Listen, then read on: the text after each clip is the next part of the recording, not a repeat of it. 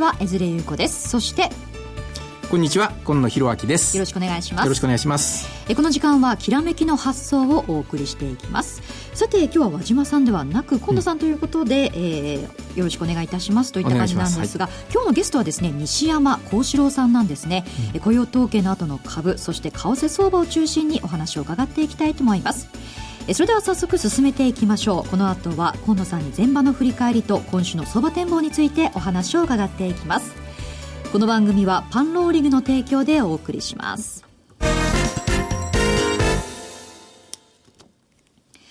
では、前場の東京株式市場を振り返っていきましょう。日経平均株価、午前の終値は、164円25銭安い、2292円94銭と、2万300円を割り込む展開となりましたよね。そうですね。えー、日経平均160円を超える下げということで、はい、ちょっとやや最近にしては大きかったですかね。はい、で、まあ、もともと高値警戒感がありましたところに、えー、昨日の海外株、株安ですね。はい、で、まあ、その背景としましては、やはりここに来ての急速なアメリカの金利、利上げ接近観測と言っていいと思いますが、えー、アメリカだけじゃなくてもヨーロッパもね、じわじわ金利が上がってきておりまして、えー、まあ、アメリカの利上げがいよいよ9月にも行われるんじゃないかというのを、まあ、本格的に織り込み始めたという感じでしょうか。はい、えー、結果として、えー、アメリカの株などもちょっと下げましたし、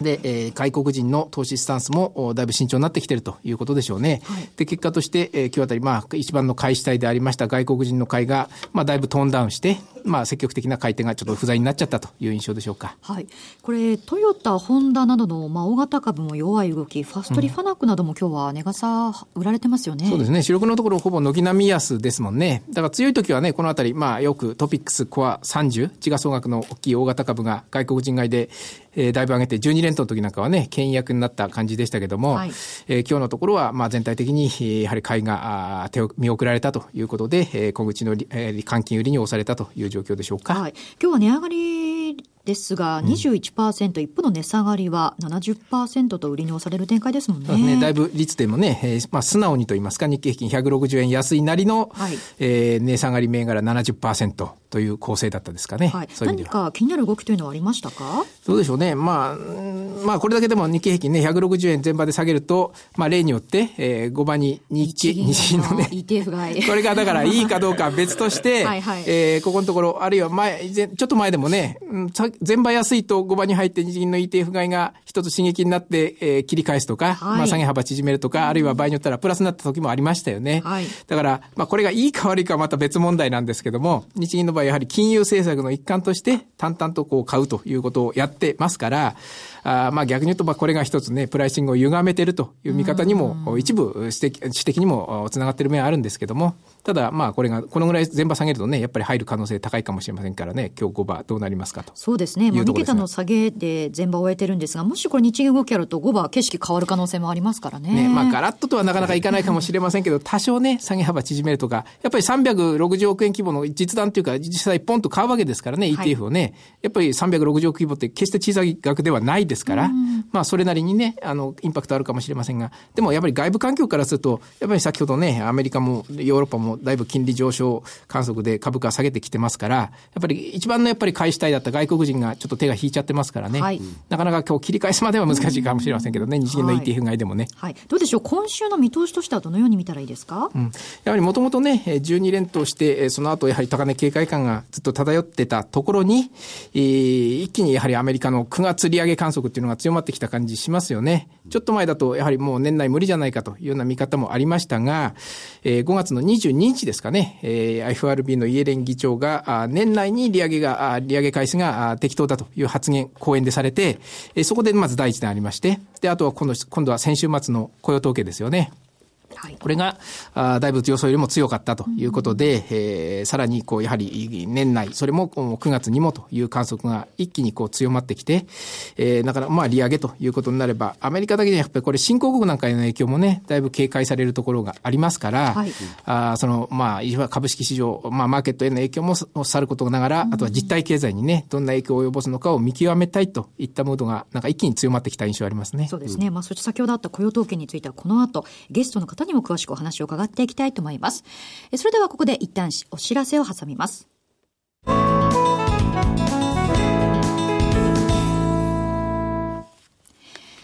それでは今日のゲストをご紹介しましょう。西山幸四郎さんです。よろしくお願いします。こんにちは、西山幸四郎です。よろしくお願いします。よろしくお願いします。ますさて、まず先週発表になりました、アメリカの雇用統計ですよね。こちらどのようにご覧になりましたか？まあ、あの、28万人増で、まあ、FRB が利上げに動きやすくなったということでですね、うん、みんなあの、9月にまあ、0.125程度の利上げがあるんじゃないかという見方に傾いてるんですね。で、まあ、イエレンはあの年内に一応利上げするって意欲を見せてるんですけど、私は12月でないかと思ってるんですね、今だに。はいうん、で、彼女あの、ジャクソンホールも今年欠席ですし、まあなんか、今また傾いてるんですけど、まあどうなるかもわからないと。ただまあ9月か12月には一回やるんじゃないかというふうには思ってますけど。はい。どうでしょうか、これがマーケットに与える影響というのは？もうあの、今、あの、日本の方も先ほど今野さん言われたあの PKO ですね、日銀の ETF 買いだとか、まあアメリカの方もこの金融緩和にどっぷり使ってますんで、やっぱり金利が上がるということはですね、まあ今、あの、よくテーパータントラムと、まああの、感触市場が起こすんじゃないかと言われてるんですけど、まあもともとアメリカの株も割高な水準まで買われてるんですね。ちょっと上値が重いと。ただあのー、もうアルゴリズム売買で言うとですね、18日移動平均のマイナス3%まで下がってくるとファンドって買いに出ますんで、はい、それがまあ1万7500、600円、あ、あの、5、600ポイントの水準なんですけど、ニューヨークダウで。ここはストップ置いて、まあ買いに入るというファンドが多いみたいですけどね。これ時期的に見ると、こう、1346で何か違いというのはあったんですか？あの、このニューヨークのマーケットはですね、もう2013年以降、このあの18日移動平均のえー、マイナス3%まで下がったら、ファンドが全部買い出動して、で、上のプラス1%で全部利食うというのが、あの、ずっと続いてるんですけど、今下がってこなくなったんですね。はいはい。で、まあちょっとここのところ、これまあ、あの、このままダウが下がってくるとですね、その水準まで到達するんじゃないかということで、ファンドは手ぐすに引いて待ってるみたいですけど。はい。そして為替についてなんですが、はい、このドル高ですよね、アメリカというのは容認できるんでしょうか？いや、私はもうレポートとか、あの、ラジオでも125円程度がアメリカの容認レートだと。で、日本にとっても125円以上は、えー、悪い円安に入ってくると130円まで。はい。ただ、今、形の上でもまだ円安株高というのが続いてますから、はい、それがじわじわいく限りはですね、日本政府も何も言わないと思うんです。ただ、円安と株高が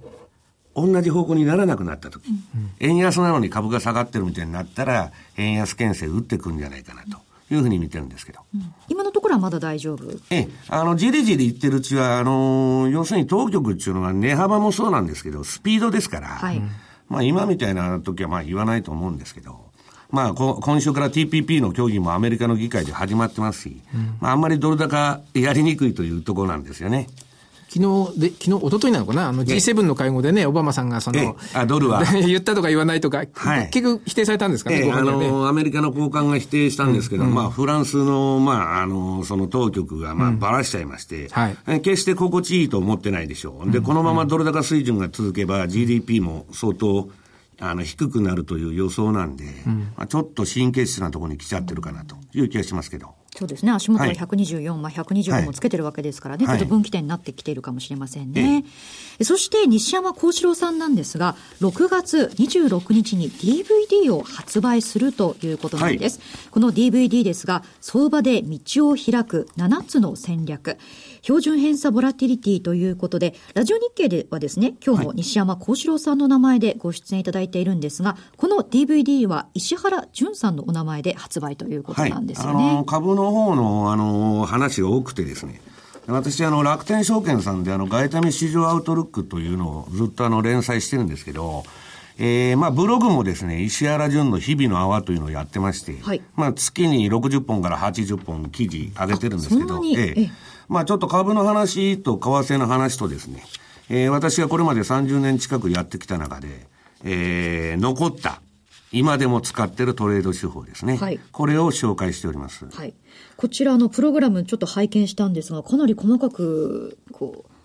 列挙されてる感じですよね。まあもうあの、30年もやってると大体型ができてくる、できてるんで、まあそれを全部紹介しているという感じなんですけど、はい、まああの、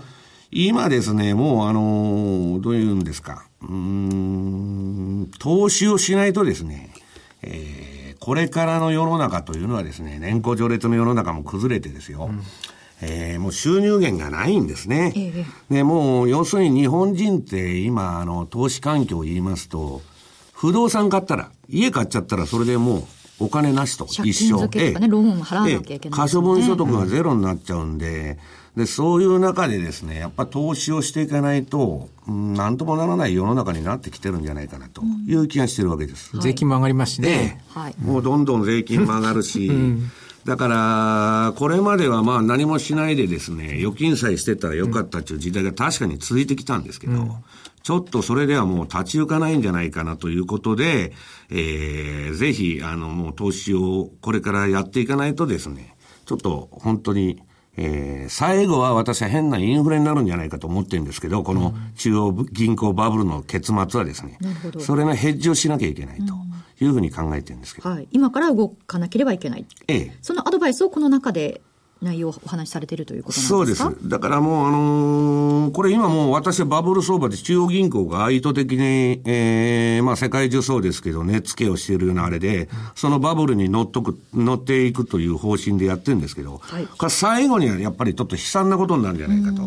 まあちょっと常識以外のことをずっと続けてますんで、はい、その反動が出ると。ね、それはまあ円安なのか、まあ、株も、だからインフレで上がるのかどうか別としてですね、何らかのヘッジをしないといけないということだと思うんです。はい、で、まあ、これ今、国のやってる政策というのはですね、このめちゃくちゃな借金が増えちゃってますんで、今今野さん言われたように税金はどんどん上がっていくし、で、今あの、QE というのを日本でやってるんですけど、まあ何のためにやってるのかと言ったらですね、まあ、あのー、結局国債の金利は上がらないようにしてるんですね。うん、インフレ以上の金利に、えー、インフレ以下の金利にずっと置いといて、国の実質的借金を目減りさせていくと。それが QE なんですね。だからデフレ脱却だとかなんだとか表向きはまあいろんな、えー、理由がついてるんですけど、これは、えー、国民にとっては実質大増税なんですね。うんだからそのヘッジというのはですね、今あの、えー、日本中、まあ、若干景気は良くなってきてるんですけど、じゃあ庶民、庶民レベルまでそれが回ってるかって全然回ってない。はい。はい、だからもう株をやらないとアベノミクスの恩恵も何もないし、まあ、為替はですね、ええー、まあ、どんどん今円安が進んでるわけで、うん、まあ、円だけ、預金だけ持っててももう仕方がないという世の中になっちゃって。これ円安が進んでるっていうだけでも、だから、日本円の預金持ってるっていうだけで、実質、目減りになってる、目減りしてるってことですね、はい。ただ、それを普通に生活している限りは気づかないんですね。うん、そうですね。この金融抑圧っていうのは面白い政策で、誰も気づかないようになってる。静かなデフォルトという、あの、言われとるんで、まあだからですね、ちょっとこれからはですね、運用しないと、まあもともともう家建てたらですね、はい、何もお金が残らないっていうのはサラリーマン人生でもう答えが出てますんで、それ以上の上を目指すということになると、もう投資を、えー、するしかないじゃないかと。で、それには具体的に何をしたらいいのかと。これもう具体的方法が、手法がまあこの DVD で、あの、全部説明しますんで、はい、ええ、この DVD の中になんですが、エクセルシートも入っているようですね。ええ、あの、私が、まあ、あの、せやってます具体的な、えー、トレードが全部、えー、できるようにですね、はい、エクセルで、えー、値段さえ貼り付けたらですね、はい、えー、全部、あの、テクニカル指標が出るというふうになってるんです。じゃあ、そのベーシックなところに、まあ、はい、今後のなんか数字を入れ込んでいけば、まあ、それなりに自分でまた使いええ、今後の、今、あの、リアルタイムのデータ貼り付けたら、それで売りか買いかって出るんですけど、はいはい、要するに、まあ、あのー、シミュレーションもするんですね。私、あの、先のデータ入れたりして。だから、エクセルのシートでやると、まあ、いろんな、まあ、あの、ことができるということなんですけど、それはまあ、DVD の中で紹介しておりますんで。はい。はい。これでも便利ですよね。そうですね。はい。うん、そして先ほど、あの、まあ、こう、国民に、こうさ、さりげなく影響していると言ってましたが、うん、こう、私たちの世代でいうと、友達見てると、本当にこう、可処分所得がかなり限界で、二人目が埋めないと言ってる子がいるんですよ。だから私はよくあの、少子高齢化だとかなんだとか言ってね、いろんな対策を国が言ってるんですけど、うん要するにですね、何のた、なんで少子高齢化になっちゃってるかというとですね、うん、要するにこの、えー、日本の不動産価格が庶民の年収に対して高すぎることの結果が消費高齢化なんですよね。今、教育費もすごい上がってますから。高いね。それがまた高いですからね。から家と子供大学出したらですね、何も残らないって最初から生まれたとこから結論が決まってるだから子供、まあ私仕事であれですけど、子供一人にちゃんと勉強部屋与えようと、だから一部屋用意しようと思ったら、ね、マンションがだから 3LDK が 4LDK 買わなきゃいけないとか、一部屋を追うとそれだけでね、1000万単位の。東京じゃ家賃大変ですからね。はい。はいで私も海外のファンドマネージャーに来るために、うん、まあ、主にアメリカ人。アメリカ人は庶民が、まあ、あの、年収400万ぐらいの人、まあ、100円と、まあ、ざっとやっちゃって、うん、40万ドルの人って年収の2.5倍で、うん、あの、家買えるんですよ。その、200平米ぐらいの住居に500平米ぐらいの庭がついたですね。家が10万ドル程度。2.5倍で買えるんですけど、日本で年収400万の人が、今東京の近郊でも、先ほど今今野さんの話じゃないですけど、まあ普通のマンション買おうと思ったら4000万ぐらいするじゃないですか。2.5倍どころじゃないですね。年収の10倍なんていうのは普通になかなか返せない金額なんですね、借金しちゃうと。でそういう中でですね、もうやっぱり日本人の豊かさっていうのは今何かということになってきてるんですけど、うん、私はまあ文句言ってもしょうがないんで、はいこれはもう投資をやって稼ぐしかないと。うん、もうそれ、それ以上に道は開けない。それ以上に稼げっていうことですね、要はね、結局、ね、そういうこと。だから日本の給料が、うん、えー、今安すぎるんで、あまりにも安すぎるんで、それが上がるかっつったら国際的には高いわけでしょ、ドルベースで見たら。はい、上がらないと、うん、で。不動産も年収に対してあまりにも高すぎるんだけど、じゃあ下がるかっつったら、下がらないじゃないですか。そうね。ええー、なかなかね。ええーだからもうここはですね、うん、もう投資で道を開いていくしかないというのが結論なんですよね。うんうん、確かに不動産ってバブル崩壊して一時下がったとはいえども、それでも私たちの給料上がらなかったから、結局手出せなかったっていう。あの時にですね、まあ不動産がバブル90年に崩壊しまして。あれはあれで大変だったですよね。大変なんですけど、年収の2倍3倍で不動産が買えるまで下げ切ったら、はいはいはいそれは、新たな日本人の幸せっていうのは用意されてたかもわかんないんだけど、ど。宮沢さんが PKO をやってですね、はいはい、止めちゃったと。で、銀行も公的資金、うん、あの、銀行が潰れるっつうんで、も政府も公的資金入れて、全部 PKO で、うん、で、公共事業はもう腐るほどやってるわけですから、建設資材から何から全然下がらないと。だから不動産が下がらない政策をずっとやってきたんですね。うん、だから、バブルが崩壊しても20年も何年も経ってんのに、いつまで経ってもデフレだなんだかんだと。日柄での挑戦になっちゃったと。PK を入れてですね。だまあ、そうやって文句言っててもしょうがないんで、とにかくあの株を買うか。はいえー、為替で儲けるか、はい、まあ、あるいはまあ、不動産はどうかわかりませんけど。最近でもいろんなね、あの、新聞とか雑誌見ても不動産っていう、あれがだいぶ増えてきましたよね、印象としてね。ええ、不動産投資、動産みたいなやつ、特集みたいなのがだいぶ増えてる印象もありますけど。なんとなく危ない気がしない気がしないではないですけどね。えー、また価格が上がってきちゃって、このオリンピックに向かってどんどん上がってるから、まあ、実質的な、その、あのね。だから不動産投資で儲けようみたいな特集組んでる雑誌なんかも結構見るじゃないですか、最近。素人が出てきたら終わりなんですね。そんなに儲かるんなら、不動産屋が全部在庫持ってやるじゃないですか。今、不動産会社って半年以上の在庫持ちませんよ。はいはいなるほどね。だから、そのみんなオリンピックまでって言ってんだけど、うんうん、私はあと2年くらいが賞味期限じゃないかと思ってるんですよね。あと2年。うんまあ確かにその、いきなり不動産っていうね、金額的にも大きいので、うん、そう考えると、まあまずは株とか、そういうまあリートとか、まあ小さいあの、投資方法が今できてますんで、とにかく流動性のないやつやったらダメですよね。うんねいつでも売り買いできるという商品をやるとでもやっぱさっきから伺って、一番とにかくいけないのは、ずっと現預金でずっと持ってるってことですよね。そうです。それは実質もう目減りしちゃう時代になってきてるわけですからね。全然目減りしていって、まあこの先中央銀行バブルがもし崩壊したらですね、当然円値の売られていくわけです。はいはいはい。まあ、ちょっと、もうだってこの前80円ぐらいの円がですよ、120円で5割も目減りしちゃってるわけですから、そうですね、今私は今年海外旅行に行こうかなと思ったら、どこ行っても高すぎてです、ね、高いですよね。高い高い。なんでこらと。為替じゃ私もなんかもうバッグ買えないですね。まあ、特にイギリスなんて行く気がしませんかすごいですね。やっぱね。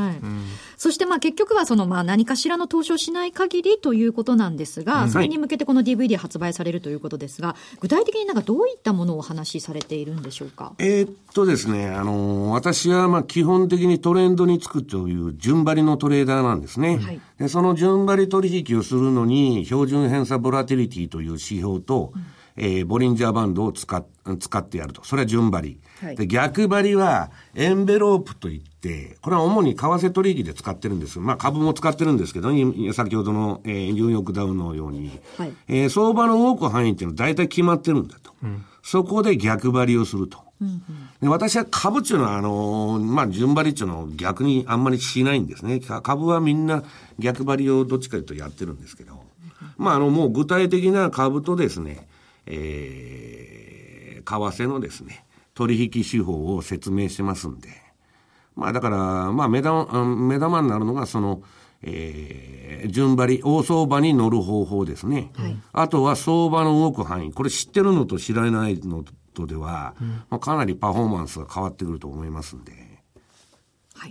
はい。この DVD がですね、金額がまあ1万円ということなんですが、はい、この30年分の運用経験をこう、この DVD に凝縮したわけですよね。はい、そうです。あの、うん、この30年ぐらいのこうキャリアがある人が聞くといいのか、それともこう、初心者の方が聞いても分かりやすいのか、どっち私はあの、普通に相場やってる人ならですね、まあ誰でもできることしかお話してますので、はい、で、あの、我々ファンドってすごい難しくや、うん、難しいことやってるようなことを思われてる方が多いんですけど、ええ、投資手法っていうのはシンプルなやつしか儲からないんです、なるほど、最後はね。はい。え、もう、あの、従属変数が増えていくほど儲からなくなって、うん、ものすごいシンプルなやり方を説明してますシンプルイズベストですね。はい。なるほど。オリジナリティっていうのは、いかに真似しやすいかっていうことですから。まずは真似からね。複雑なやつはですね、ダメなんですね。なるほどね。まあ、この初心者の方からも、こう、入りやすい DVD ということなんですが、この DVD、相場で道を開く7つの戦略、標準偏差ボラティリティということで、先行で予約を受付中ということです。きらめきの発送のホームページのバナーをクリックしてください。この DVD 発売を記念して、DVD 購入者向けになんと6月28日、日曜日に出版記念セミナーがあるということなんですね。はいうん、あの、6月28日日曜日に、えー、やりますんでですね。えー、ぜひ、ここで丁寧にまた説明したいと思いますんで、というか、こっちは今の相場の話が主流なんですけど、はいはいはい。えー、あのー、その DVD の内容じゃなくてですね、うん、はい。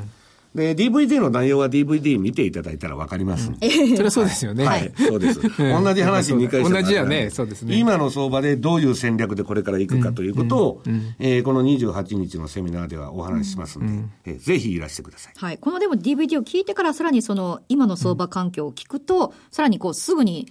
実践できるわけですよね。あの、この私が見てるチャートを出してですね、あの、相場見てると、ちょっと違った景色が見えてくると思うんですよね。はい、素のチャートをバッとそのまま見てるのと、うん、ちょっとやや違うと。うん、でも、それはもう株もですね、あの、日経平均もニューヨークダウンも為替もまあ、こういうふうにやったらいいというのがまあ、説明しますんで。はい。